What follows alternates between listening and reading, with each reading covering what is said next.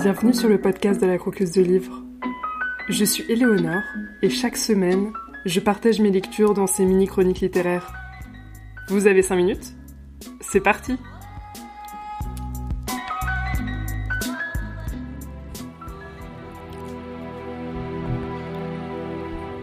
Je suis le produit d'une expérience éducative. Une expérience telle qu'il n'aurait pu en exister que dans ma ville et pour ma génération. Car c'est à peu près à l'époque de ma naissance que les choses se mirent à changer pour des Haven. À force de s'étendre, chassant la population dans les faubourgs, elle finit par déborder de ses propres fortifications. Les conseils décidèrent alors d'ériger une seconde rangée de murailles qui serait, comme la première, longée de canaux tenant lieu de voies de communication ainsi que de douves. À côté des faubourgs proprement dits, au sud-ouest, un nouveau quartier sortit du sol au sud de la vieille ville, en l'espace de quelques années. La grille, nommée ainsi en raison du plan d'aménagement rigoureux mis en point par les délégués du Haut Conseil. Au nombre desquels on comptait ma grand-mère, Kiliota Van Esquil, toujours en première ligne pour tout ce qui concernait la modernisation de la cité. Elle avait été la première, avant la naissance de mon père, à faire démolir l'hôtel particulier en bois de sa famille pour le remplacer par une demeure en briques et en pierre de taille.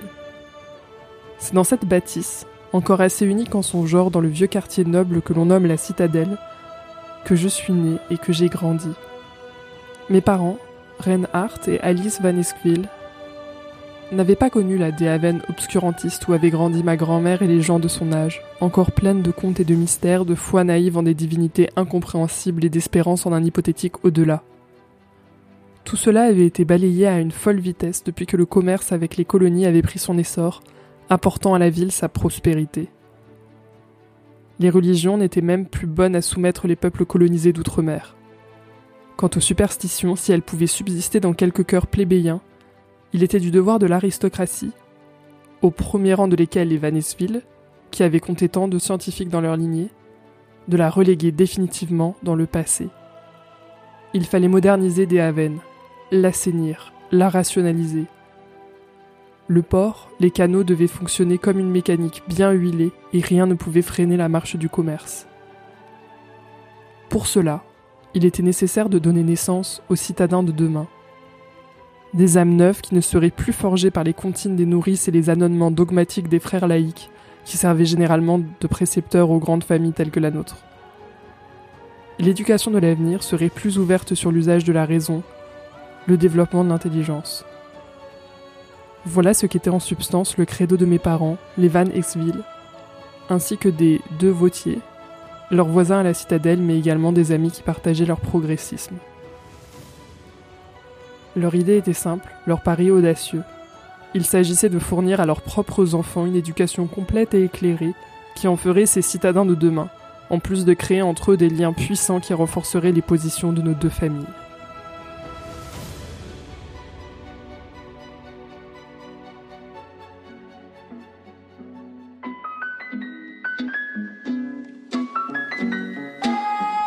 Aujourd'hui, le livre qu'on croque, c'est Citadins de demain, le premier tome de la trilogie Capitale du Nord de Claire Duvivier.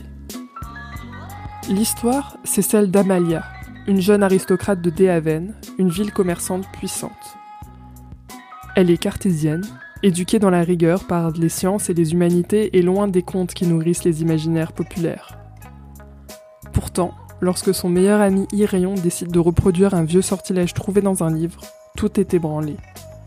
La ville entre en ébullition, la situation est tendue avec les colonies, la guerre s'approche, la magie ressurgit par touche. Et malgré toute son éducation et ses efforts, il est impossible de faire dévier le destin. C'est un livre qui rend progressivement accro par des touches de fantastique qui prennent petit à petit place dans cet univers si carré et rationnel d'Amalia. Je ne veux pas trop en dire au niveau de l'intrigue, mais sachez que c'est bien amené. On sent progressivement que le rythme du roman devient de plus en plus rapide et inquiétant, qu'il est de plus en plus difficile d'expliquer les bizarreries qui entourent Amalia et ses deux amis, et ce, tout en découvrant progressivement les intrigues politiques de Déhaven et ses colonies. Les enjeux de classe sociale sont souvent rappelés dans la mesure où l'un des amis d'Amalia, Jonas, n'est pas issu de l'aristocratie. ce qui fait un lien avec une partie de la ville qui est inconnue d'Amalia et Irion, car c'est des quartiers très populaires.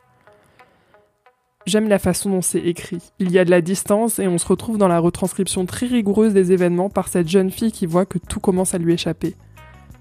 Je me suis sentie très proche par moments d'Amalia, qui a l'impression de ne pas réussir à dire comment elle se sent, quel sentiment l'habite, ce qu'elle veut. Et le trio Amalia, Irion, Jonas permet d'avoir trois personnalités très différentes et complexes qui interagissent bien ensemble. C'est un livre qui va parler d'éducation, de jeunesse, de changements intérieurs et extérieurs, de légendes et de mutations sociales. Beaucoup de thématiques qui m'ont beaucoup intéressée. J'avais déjà aimé Un long voyage, le premier roman de la même autrice, et qui avait cette même atmosphère de voyage où on sentait l'importance de la ville. C'est vrai qu'en finissant le premier tome de Capitale du Nord, je n'avais qu'une hâte, me jeter sur le suivant. Il faut dire que la fin est très intense.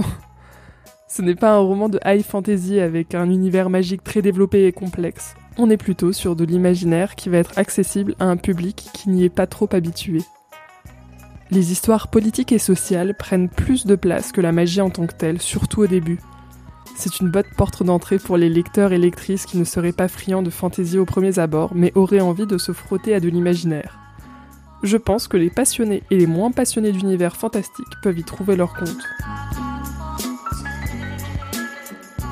Pour information, Capitale du Nord est une trilogie qui fait partie du cycle de la Tour de Garde avec Capitale du Sud, une autre trilogie écrite par Guillaume Chamanadjian, qui se passe donc dans une autre ville mais dans le même univers. J'ai hâte de lire Capitale du Sud pour voir les liens entre les deux trilogies. Et sachez que le tome 3 de Capitale du Nord devrait sortir d'ici la fin de l'année, donc ouf, il n'y a pas trop longtemps à attendre.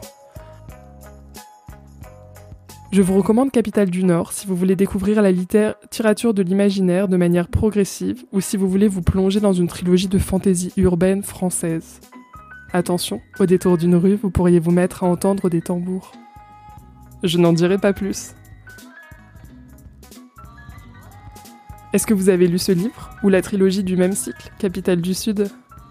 Vous avez aimé cette chronique? Si c'est le cas, vous pouvez partager votre avis sur Instagram, at la croqueuse de livre podcast, tout attaché, ou par mail, lacroqueuse de livre Les informations sont dans la description de l'épisode. Si vous aimez le podcast, n'hésitez pas à le partager autour de vous pour le faire découvrir, c'est ce qui marche le mieux, et vous pouvez aussi le noter sur votre application de podcast préférée.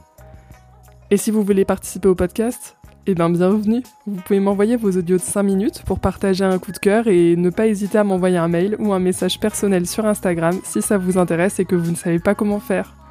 En tout cas, je vous dis merci pour votre écoute et à très vite pour découvrir un nouveau livre à croquer ou à dévorer.